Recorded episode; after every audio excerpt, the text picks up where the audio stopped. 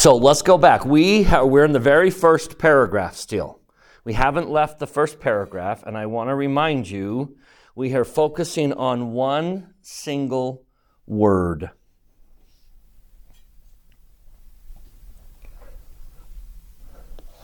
Uh, I'll do my marked copy.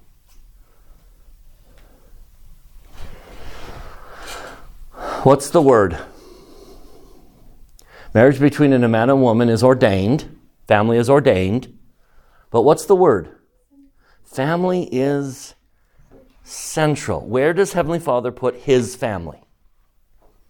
In every aspect, right? His time. Where does He spend His time? His family. Perspective. Priorities. Family is central. And so, if we really want the happiness that Heavenly Father has, where do we place family? So we're, we're, we're, we're still focused on that, placing family central. If Heavenly Father, the happiest of all beings, the most powerful of all beings, places his family central, then what's the message? Your greatest source of happiness is placing family central. Your greatest source of pain is not placing family central. And so, what we've decided to do, what I'd like to do, is so many times when we read that the family's under attack and that the, this is a warning about attacks on the family, so many times we point the finger out there and say, the family's on attack from the outside. And that's certainly true, right? But I think what this paragraph is saying is perhaps the greatest threat to my family is going to be caused by me. I'm the problem, not some outside force. I'm the problem. And if they've written a document to warn us about the disintegration of the family, who's the audience? I'm the audience. And I think we all need to step up and have a little Lord is it I attitude. I am the greatest potential cause of my family's disintegration. So, let's look at the gospel. Let's bring in the thousands of other scriptures into this one single piece of paper and say, what are the scriptural lessons that can be applied to keeping the family central? Do you remember that list we started? Okay, so we've made four. We've put four on our list. Do you remember what they were? Number one, gospel message number one know the difference between things that come to naught but often are set at naught and things that never come to naught and need to make sure are not set at naught. What in the Church of Jesus Christ of Latter day Saints, of all the things, temples, mission, priesthood, what will never come to naught? Will the quorum of the 12 apostles be an eternal organization? As, as you know, the Salt Lake Temple was built with very thick walls to, to last for a long time. Even the Salt Lake Temple, will it come to naught someday? It will. But what will never come to naught? Family. So, number one, know the difference. I won't write these. You know the. Number two, we talked about. Or even your church calling is not as important as your family. Now, the only exception to that that I could probably think about is the one church calling that takes you away from your family for 18 months or two years. You could argue that for that moment, I'm going to serve a mission and my family's going to be left behind. But everything else, do you remember the first presidency was rebuked for neglecting their families? Number three, family relationships must be nourished, or what are you doing to them? You are neglecting them. Relationships must be nourished. Now, just a piercing question for every one of you. Do you have someone in your family and your relationship with that person is neglected and it's dying? If you don't nourish, it will die. Family relationships are either nourished or neglected. If they're nourished, they take root and produce fruit. If they're neglected, they shrivel and you cast it out. So, even if the problem might be the other sibling, could you do something to nourish the relationship? Find a way to nourish relationships. See, my question has to do with that. How do you a relationship with somebody who won't let you have a relationship? Now, again, let's let's not be fooled. Does love of all people mean I should put myself in a toxic environment? Absolutely not. And I think we know that. But are there ways to are there ways to nourish a relationship that's toxic in other ways? Well, let me ask you this question. Jeffrey, Hey, nice to be with you again. It's good to see you. You got a comment? Yeah, so um, a little bit, or probably about a year and a half ago, my sister decided to not talk to my family anymore. She sent us a text message saying she wants nothing to do with us, she wants nothing to do with the church, and never to contact her again. Um, we still prayed for her. We still told her we loved her. We'd send her text messages until she blocked our numbers, anyways. Um, and then about three months ago, she came back and started talking to us again. And so, like, just if you give them their space, but don't give up on the relationship because you can come back from most things. Yes. And I would kind of, I would love that, Jeffrey. I think that was brilliant. And I would illustrate that. I would ask the question tell me how Heavenly Father handles people who are toxic to Him. Are there, does He have children who feel that their relationship is toxic and they don't want to have anything to do with Him? What does He do? That's my answer. Don't let it be my fault that the relationship was neglected. I will do what I can. Oh, I'm tempted to play. Should we watch it? Guillermo? Does that ring a bell? Labor of Love? Is that the one that's like Groundhog's Day? Yeah, it's like Groundhog's Day. Should we watch it briefly? yes, we'll pull it up, pull it up. I, I just I, I love the spirit of this because he saw the relationship as what? Duty.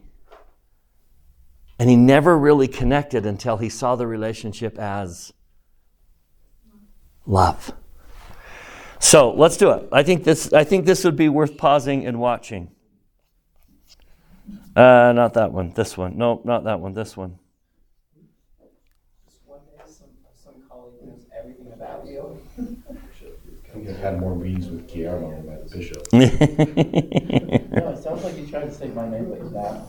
Yeah, and Kirby tells you he stole your bike. and you're like, "No." Uh, where'd I put it?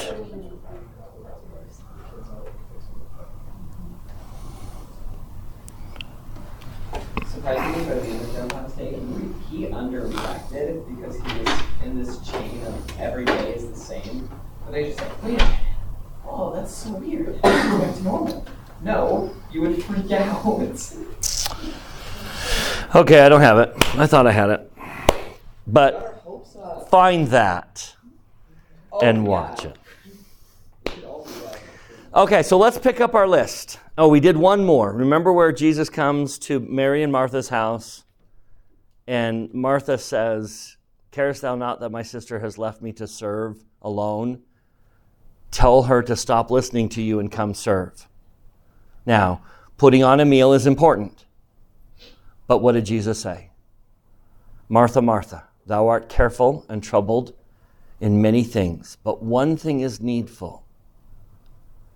part of keeping family central is the wisdom to say, what's needful? What's needful? And again, maybe what's needful is more wholesome recreational activities. Maybe what's needful is more work. So let's pick up our list. Lessons from the scriptures about keeping the family central. Now, I'm going to present this one with the words of C.S. Lewis, but trust that we could go into the scriptures and show this lesson. I want to talk about love. Because one of the things that we need to understand, one of the nine principles, is love. But unfortunately, we corrupt the word love. So, what is love? Is love an emotion? Yes. Do you feel love? It's only part of it. Now, if you feel love, if love is an emotion, then what's the problem with that? Feelings always change. Feelings change. So, this idea of being in love, the emotion of being in love. You met someone, you're in love. That's the emotion. Without fail, what's going to happen to that emotion? It will change. Now, if you marry based on that emotion, and then the emotion changes, what do people often conclude? I failed, and we break up the marriage. Love is not merely an emotion. Clearly, love has emotions associated with it.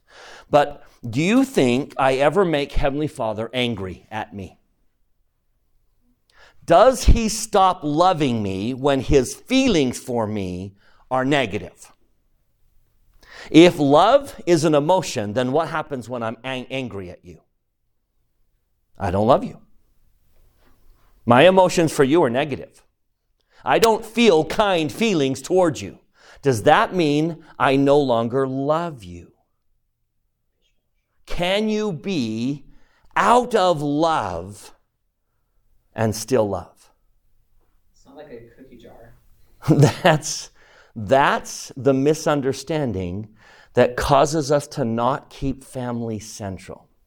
I love the writings of C.S. Lewis, so we're going to use we're going to use C.S. Lewis for this.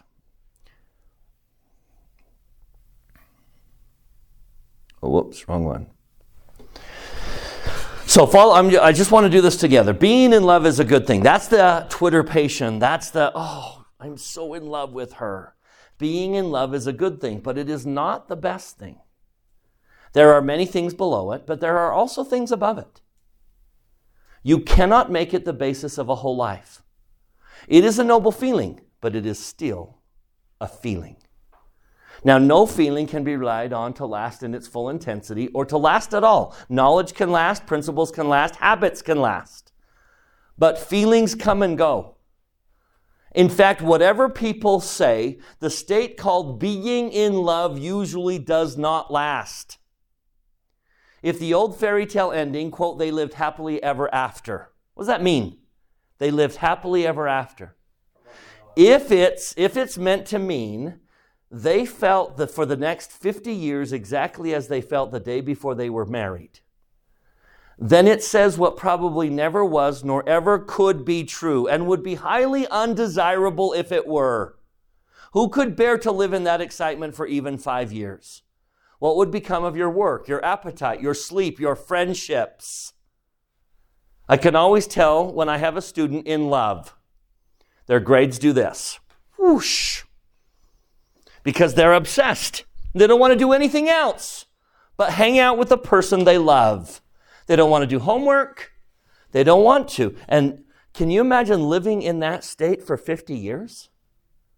What would happen to your life? There goes your home, not your homework. Now, Hey, you lose homework because you don't have to do house bills. hey, That's a plus. That's a plus. Yeah. But listen to how he, what he continues. But of course, ceasing to be in love does not mean ceasing to love. Love in this second sense, love as distinct from being in love, is not merely a feeling. I think that was the most beautiful way to word that. Because are there feelings associated with love? Of course. But it's not merely a feeling. So, what is love? At its heart and soul and core, what is love? I think it's a business agreement, a partnership. It's a commitment, it is a choice. Love is a choice to be in. I'm in. I choose her I'm sold. every day. I'm sold. I choose her every day, every moment. I wake up in the morning and I choose her. I go to sleep at night and I choose her. And in those moments where she's mad at me, she still chooses me. That's the difference between love and in love. Love is a choice. I love his definition here. Love in this second sense, love is distinct from being in love, is not merely in a feeling. It is deep unity maintained by the will. I will myself to be with you. I choose it. Maintained by the will and deliberately strengthened by habit. I make me being with you my habit. And I get help from Heavenly Father, reinforced by the grace with both ask and receive from God. They can have this love for each other even at those moments when they do not like each other. Do you think there are moments where Heavenly Father is angry at me? And yet, in those moments where He's angry at me, does He still choose to be committed to me? I mean, he doesn't strike you with He fire. does not give up and walk away. Even when I've made him angry. That's love. Do you see what most people misunderstand? The emotion, the thrill is going to end. And if what you're left with is not love and commitment, and I'm sold and I choose, then that family is going to break apart. Love is choice. Love is determination. Love is every day I choose you. They can have this love even when they don't like each other. They can retain this love even when each would easily, if they allowed themselves, be in love with someone else. Being in love first moved them to promise fidelity. This quieter love enables them to keep the promise. It is on this engine, it is on this love that the engine of marriage and family is run. Being in love was the explosion that started it. What usually attracts a couple to each other? It's usually attraction, physical attraction. They fall in love with each other. Now, what happens if they fall in love with each other but never choose to love each other? Then, when the in love phase is over, so is the marriage Or just relationship if you're a college student. or, or anything. So, watch where he goes here. Um, people get from books the idea that if you have married the right person, you may expect to go on being in love forever. As a result, when they find they are not, that will always die. The thrill and the excitement, the newness will always die away. They think this proves they have made a mistake and are entitled to a change. But what's going to happen when they change? I was so in love with her and now we're not, so I want a divorce. So then I run over here because now I'm so in love with her. What's going to happen over here? Same thing. Exact same thing. Because I've made thrills my diet, not love. Um, not realizing what that, when they have changed, the glamour will presently go out of the new love just as it went out of the old. In this department of life, as in every other, thrills come at the beginning and do not last. The thrill you feel on first seeing some delightful place dies away when you really go live there. Does this mean that it would be better not to live in the beautiful place? By no means. If you go through with it, the dying away of the first thrill will be compensated for by a quieter and more lasting kind of happiness. What is more, the very people who are ready to submit to the loss of the thrill and settle down to the longer lasting happiness are then most likely to meet thrills in some quite different direction. This is, I think, one little part of what Christ meant by saying that a thing will not really live unless it first dies. It's simply no good to keep any thrill. That is the very worst thing you can do. Let the thrill go, let it die. Go through that period of death to the quieter happiness that follows. And you will find you are living in a world of new thrills all the time. But if you decide to make thrills your regular diet and try to prolong them artificially, they will all get weaker and weaker and fewer and fewer, and you will be a bored, disillusioned old man for the rest of your life. It is because so few people understand this that we find many, many middle aged men and women maundering about their lost youth at the very age when new horizons ought to be appearing and new doors opening all around them. It is much better fun to learn to swim than to go on endlessly and hopelessly trying to get back the feeling you had when you first went paddling as a small boy. Wow, that's deep. Can I illustrate? When my oldest daughter was about 13, she was babysitting. She had some babysitting money, and one day she wanted a set of non prescription glasses. She just thought it was cool to wear glasses. So she found this non prescription set. They were so cute and she loved them. She paid $25 for non prescription glasses because she loved how she looked in them. That was a lot of her babysitting money. Are you sure? Yes, I'm so happy. I'll wear them all the time. Tell me what happened. How long did they last? A week. And then the thrill was gone. Now, Katie wears glasses because she loves them. No. No, hear me out. I'm hearing you out, but I'm not believing you. She is committed to them. no, she's not. She is today. As her I can- sister, As her sister, I can verify. She I- only reads them for one eye and does not wear them when she I goes wear to them- the I- Okay, so I've come those of us who wear them all the time, yeah, those of us who wear corrective lenses all the time, don't do it because it's thrilling. dude's committed to his contact lenses. Yes. See the difference? Love versus in love. How about a musical instrument? A lot of people are in love with playing a musical instrument, right? They fall in love with the idea of the musical instrument. And then musical instruments are hard. And when the thrill goes away, you have two choices. You either love the instrument and you stay committed, even when you don't want to, or you never play the instrument again.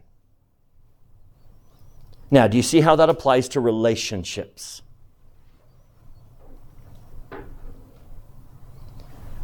Um, marriage, children. I know a lot of people that just love babies. Babies are so cute.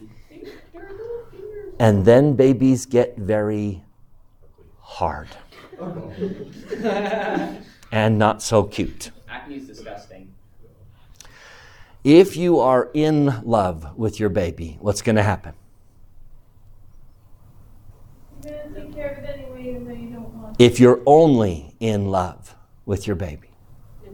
I don't want to do this. And then all of a sudden you begin to neglect the relationship because it's not thrilling anymore.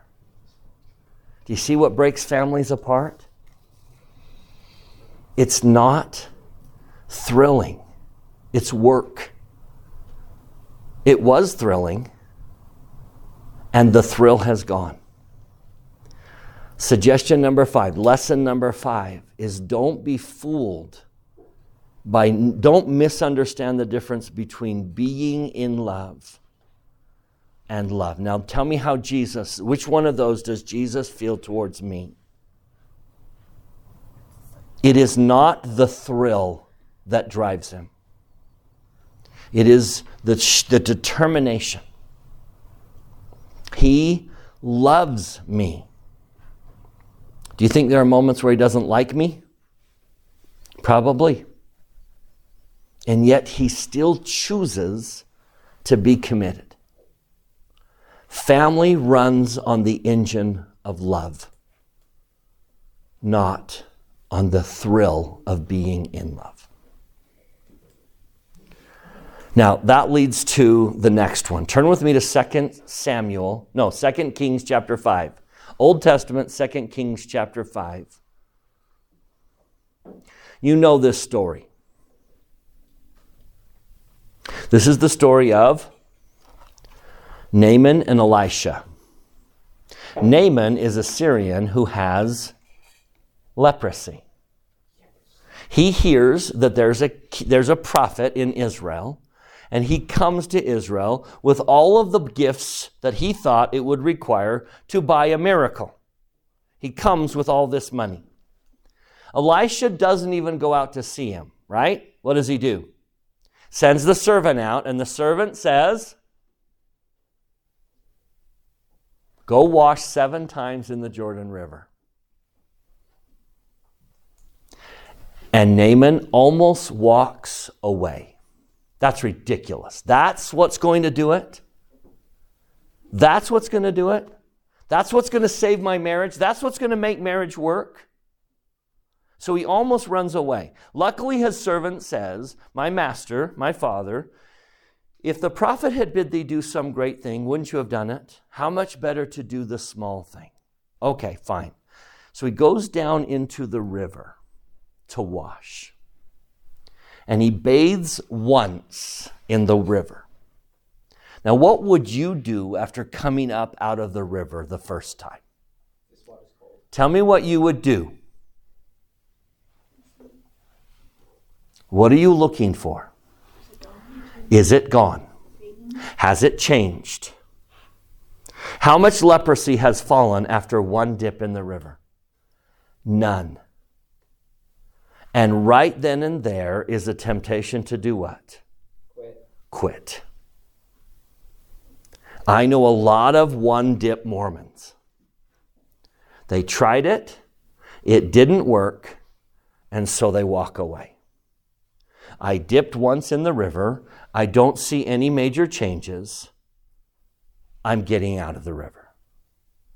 How much leprosy is gone after two dips? How about the sixth dip? I know a lot of six dip Mormons. They stayed for a while. But after six dips, there was no change. The leprosy was not gone. So they got out of the river and they went home. When does the leprosy fall? Seventh dip. Seven dips in the river and then the leprosy. Some blessings come after seven dips in the river. Family, relationships are those kind of blessings. If you walk away after six dips and it's not this magical thing that I thought it was, you're going to miss the miracle. You see this so many times in the scriptures. Do you remember the people of Nephi, the people of the Nephites got righteous within 19, then 13 years of Jesus coming, then, then nine years, and then seven years, and then five years. And they were righteous and they just kept going. They were so close to Jesus coming. And then all of a sudden, three years before his, his coming, what happened? Boom. They couldn't do it. And they weren't there when he came. Family takes commitment and long time relationship. Family is a seven dip miracle. It's a seven dip blessing. It takes commitment and determination, and I'm not going to walk away after one dip. And all of a sudden it didn't change. I'm committed. Keeping family central is a seven dip blessing. And there are other things that bring quicker rewards. And because of that, we're going to get, this will get to our next one. Because people often turn to other things that bring quicker rewards, they do not stay till the seventh dip. Relationships are seven dip blessings. And far too many times do we walk away. How many days before the rain did Noah's family get on the boat? Same number. Can you imagine being his teenage son and you wake up the next day and you look outside and what do you see? Fish. No rain. No rain. You get off the boat. Third day, fourth day, fifth day, sixth day. How much rain do you see on the sixth day? No rain. What are all your friends doing? They're laughing at you. And it's been six days. Family is one of those things. The blessings of family are seven dip blessings. And they take time and they develop. And if you walk away after one or two or six dips, you've missed the blessing. Now, that leads to the next one. So, know the difference between being in love and love. Relationships that are based on the thrill of the relationship, marriages that are built on the thrill of the marriage, will break up if that then doesn't translate into love. That's the problem. So let me just talk about seven dip blessings versus things that bring quicker blessings. Let me have you turn to Joseph Smith Matthew in the Pearl of Great Price. Now, this week in Come Follow Me, we're studying this very topic. So, this is an appropriate one to throw in as it applies to family. So, Come Follow Me is all about the Savior's Mount of Olives servant. Now, Tuesday of his last week, if we draw his last week, Sunday he tr- is his triumphal entry. Monday, he curses the fig tree. Tuesday, he spends all day teaching in the temple. This is the show me the tribute, render unto Caesar that which is Caesar's. And he teaches in the temple. And then Tuesday night, he takes his disciples out to the Mount of Olives. On the way out, he points out the temple stones and he says, All of these are going to come down. And he had just told the Jews, The next time you see me will be in the clouds of glory. So, verse 4, tell me what they ask him. Joseph Smith Matthew is the JST of Matthew chapter 24. J- Joseph made so many changes to that chapter where Jesus is talking that it's now in the Joseph Smith translation canonized in the Pearl of Great Price. So, verse 4, what are the two questions they ask? It's kind of each one's a two part question. What's question number one? When will, the, when will Jerusalem be destroyed? When will the temple? You just mentioned the temple is going to be destroyed. When will the temple be destroyed? That was question number one. Answer, he didn't give it, but we know looking back in history, 70 AD, the Roman Emperor Titus came in and slaughtered Jerusalem. There has not been a temple in Jerusalem since that day. He tore down the temple, and it's never been built back. That question went from verse 4 to the semicolon in verse 21. Now, what's the second question in verse 4? What are the signs of thy coming? What's when's the second coming? Now, how many times has Jesus asked about the second coming and he doesn't answer? So many times, right? Joseph Smith, I was praying to know the, se- the signs of the second coming. The Lord basically said, Stop asking. I'm not going to tell you day of ascension. Hey, is this it? When are you going to come again? He doesn't answer. But this time he answers. Starting with the semicolon in verse 21, he starts talking about the second coming. Now, I'm going to make an assumption that I think is a pretty safe assumption. If I were to ask you, what did you love most about the movie? Is it a safe assumption that the first thing out of your mouth is what you loved the most? If we're going to ask Jesus, what are your biggest concerns about the second coming? Is it a safe assumption that the first thing out of his mouth is his biggest concern? His second is the second. The third thing out of his mouth is his third concern. Isn't it a safe assumption that what he's about to start talking about is his biggest concern about the second about the latter days? So read from the semicolon in verse 21 through 22. What is Jesus' biggest concern about the latter days? His number one concern about the day in which you and I live. What's his biggest concern?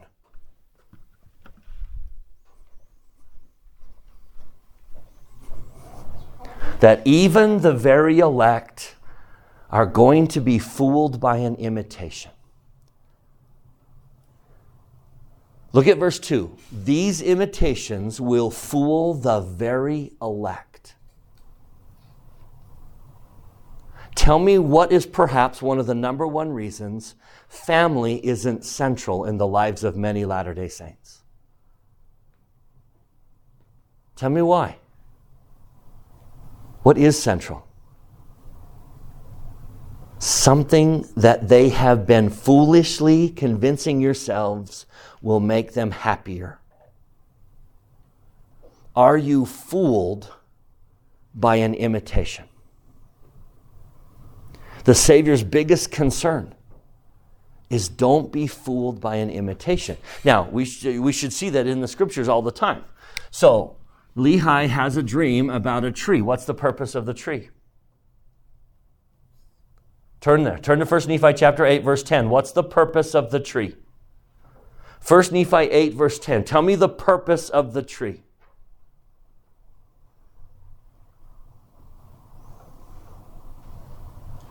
To make you happy. Does family have something to do with the tree? the greatest sources of happiness. If the tree is to make you happy, there has to be something about family here. Now, here's the fascinating thing. When they describe the fruit of the tree, it uses eight words. They use eight words. The first word, verse 11, what's the first word used to describe the fruit of the tree? sweet. But then what does it say? It doesn't say the fruit was sweet, it says the fruit was most sweet. Sweet above all that is sweet. Every single time it uses a word to describe the fruit, it uses a superlative. It was most sweet. Oh my goodness, I can't spell. Give me another word in that same verse. It is white. It is the most, it, it, full of the most amount of light. How about the next verse? Give me another word.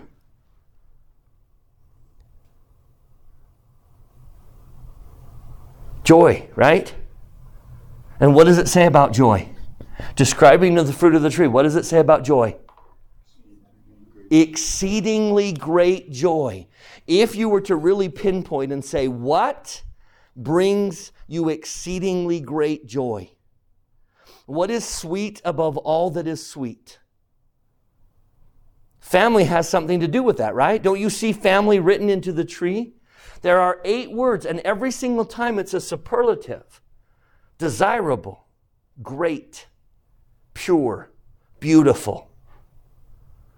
In other words, the Book of Mormon is saying the love of God and the things that are central to God are the most sweet about of all things. But in Lehi's dream, there was an imitation. There was a fake tree. And people are fooled by the imitation. And they let go of the tree to go where? To the building. And yet, everyone who lets go of the tree to go to the building ends up drowning in the river. There is no happiness that's lasting outside of the tree. But they were fooled by an imitation. And kind of going along with that, with like everlasting, the tree would probably have roots. Yeah. Whereas the building is uh, to not even have. It's gonna, fu- it's gonna, it's gonna come to naught. So, Yeah. So let me give you an example. Tell me why people drink. Why do people drink alcohol? Escape. It is an imitation for the what they're really searching for. What is it that they really want? What they really want is the fruit of the tree. But there's a fake fruit of the tree that's within reach in a bottle. And so they take the imitation. They're fooled by an imitation. And so they walk away from the tree, drowned in the river, because they, just like Jesus said, the biggest concern about the latter days is fooled by an imitation. So let's talk about the biggest imitation trees in our day. Nephi saw it. Nephi saw the latter days. So Jesus says the biggest problem with the latter days is even the very elect will be fooled by an imitation. And then Nephi saw our day. Now remember, Nephi was told, You're not going to write it. But he didn't, it didn't prevent him from commenting on it. Nephi saw our day and commented, but didn't write about it. Turn to 1 Nephi chapter 22. You're going to find all these little wonderful comments about our day, but Nephi isn't going to tell us what's going to happen. So, for example, look at verse 13. One of the things that surprised Nephi is how the world ends we kind of have the idea that good wins in the end, right? Avengers, after they all die, and then that was a horrible movie. You can't have the good guys die. In the end, good guys always have to win. That's what makes a good hero movie. The good guy comes back and wins. But in the end of the world, that's not how it ends. Good does not defeat evil in the end of the world. And if you're surprised by that, so was Nephi. Verse 13, how does the world end? First Nephi 22 13, how does the world end? Good doesn't defeat evil, evil defeats evil. Just like the Jaredites. That's how the world's going to end. Verse 17, what else does he see? He says, Look, I can't tell you how it's going to end. I can't tell you. I'm looking at it, but I'm like, I can't tell you how it ends. But one thing I can say is what? Don't worry, guys, you're going to be fine. Don't worry, the righteous need not fear. He keeps saying that over and over and over again. But then he comments on the imitations he sees in our day. Go to verse 23. Nephi says, Here are five, and I would say, here are the five greatest fooling imitations that cause people to put family out of center. What's the first one? What's the first church that Nephi saw in our day? Getting gain. What's the biggest imitation happiness that there is? So many people take family out of the center of their life because of why? What's at the center of their life? And what do they end up realizing in the end? Does anyone know the name Notch Persson? Does that ring a bell? Notch Persson? Anyone heard of Minecraft? Notch Persson is the Swede that created Minecraft. He sold it to Microsoft for $2 billion. He got a check for $2 billion. How much does that change your life to get a check for $2 billion? Well, you're not living in America or Sweden. And then people began to notice some tweets he was sending out. These are actual tweets from Notch Persson oh. after the sale of Minecraft for $2 billion. Ready? Let me share a few of Notch Persson's tweets. These are the cleaned up ones. okay, ready? Tweet number one. The problem with getting everything is you run out of reasons to keep trying, and human interaction becomes impossible due to imbalance. It's an actual tweet from Notch Persson, billionaire.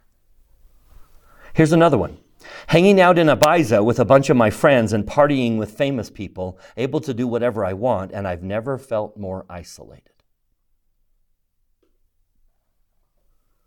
In Sweden, I'll sit around and wait for my family, my friends with jobs and families to have time to do stuff. He didn't say stuff. Watching my reflection in the monitor.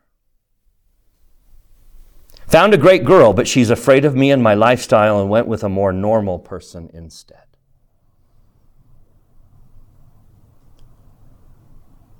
Guess what he learned? The hard way. He was fooled by an imitation happiness. It is an imitation happiness. Go ahead. I, um, I heard something close to that once. It was in a show. Um, there was this really popular person, and she says, and, and, and one of her quotes was that when you're put on a pedestal for, for a certain amount of time, you become disconnected with the people that put you there in the first place. Yeah. And it's a fake imitation happiness that won't make you happy. You've been fooled by an imitation. Let me give you one more on money.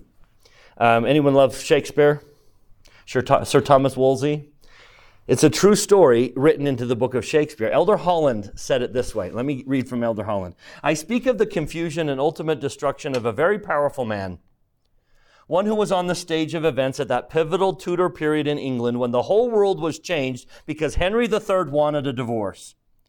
My, upon what small hinges the doors of personal and world history swing. In Henry's determination to be rid of Catherine of Aragon and gain the hand of Anne Boleyn, he turned to his counselor and confidant, the second most powerful man in the British realm, the masterful Thomas Wolsey. Son of an uneducated Suffolk butcher, Wolsey's driving ambition and immense talent brought him rapid rise through Oxford University and into the church, where he quickly became chaplain to Henry VII. Then, when young Henry VIII ascended to the throne, Wolsey's fortunes prospered even more dramatically. In addition to high church position, including Archbishop of York and finally Cardinal, he became the most influential member of the King's Privy Council. Quickly enough, he was the controlling figure in all matters of state and even and every political move made by his monarch. He loved, he loved display and wealth. He lived in royal splendor and reveled in his power. Then Anne Boleyn came into the scene. Young Henry was determined to move heaven and earth, heaven, earth, Catherine, and the church doctrine to have her. But the obstacles were nearly unsurmountable. He told Wolsey to surmount them. Wolsey could not and did not. The failure proved to be fatal. In spite of such a remarkable and virtually unprecedented rise in political power, Wolsey's fall was sudden and very complete. Stripped of every office he held and all pro- property he possessed, he was accused of tre- treason and ordered to appear in London. In great distress, he set out for the capital be- to be tried. On the way, he fell ill and died. Now, Shakespeare wrote a play about this whole story. And this is what Shakespeare wrote Thomas Wolsey saying Farewell, a long farewell to all my greatness. This is the state of man. Today he puts forth the tender leaves of hopes. Tomorrow blossoms, bears his blushing honors thick upon him. The third day comes a frost, a killing frost. And when he thinks, good easy man, full surely his greatness is a ripening, nips his root. And then he falls, as do I. I have ventured like little, want- like little wanton boys that swim on bladders. This many summers in a sea of glory, but far beyond my depth, my high blown pride at length broke under me and now has left me, weary and old with service to the mercy of an old rude stream that must forever hide me. Vain pomp and glory of this world, I hate ye. I feel my heart now opened. Oh, how wretched is that poor man that hangs on princes' favors. There is betwixt that smile we would aspire to, that sweet aspect of princes and their ruin, more pangs and fears than wars or women have, and when he falls, he falls like Lucifer, never to hope again. His protege, Cromwell, enters the room and then speaks quietly with tears, and Wolsey commands Cromwell, I charge thee, fling away ambition. By that sin fell the angels. How can man then, the image of his Maker, hope to win by it? Love thyself last. Cherish those hearts that hate thee. Corruption wins not more than honesty. O Cromwell, Cromwell, had I but served my God with half the zeal I served my king, he would not in mine age have left me naked to mine enemies. Farewell, the hopes of court, my hopes in heaven do dwell. Don't be fooled by an imitation. Now we'll pause there. We'll pick it up in two weeks. No class next week. Remember, I have to. No, never mind. We'll pick it up next week. It's my next class. I have to tell them I, there's no class. So we'll pick this up and we'll do number two. Fooled by an imitation happiness that pushes family out of the center and replaces it with something that will not bring you the happiness that family will. Of that I testify in the name of Jesus Christ. Amen.